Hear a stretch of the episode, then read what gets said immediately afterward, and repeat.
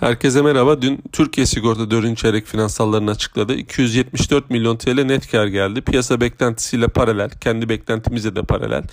Net karda çeyreksel %83, yıldan yıla ise %43 artış yaşanmış. Ee, özellikle mali gelirler tarafının desteklediğini görüyoruz. Portföy gelirlerinin desteklediğini görüyoruz. Teknik tarafta ise faaliyet tarafında ise e, negatif bir görüntü var. E, artan hasar frekansı, işte asgari ücret zammı ve artan yedek parça maliyetleri kur kaynaklı e, teknik tarafta zarara neden olmuş. Geçen çeyrekte de zarar dedi. Bu çeyrek artarak devam etmiş. Kombine oran %112 seviyesine çıkmış. Ki geçen çeyrek %107 seviyesindeydi. E, ama yine de kombine orandaki bozulma, teknik taraftaki bozulma rakiplerine kıyasla daha sınırlı olmuş. Çünkü şirketin özellikle tarım sigortalarına daha fazla e, market, pazar payı var.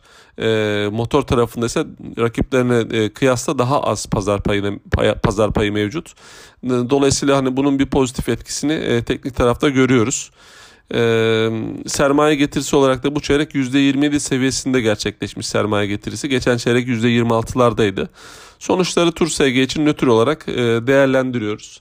Sonuçlar ışığında e, hedef fiyatımızda küçük bir revizyon yaptık. E, 6 lira 62 kuruş olan hedef fiyatımızı 6 lira 77 kuruşa yükselttik.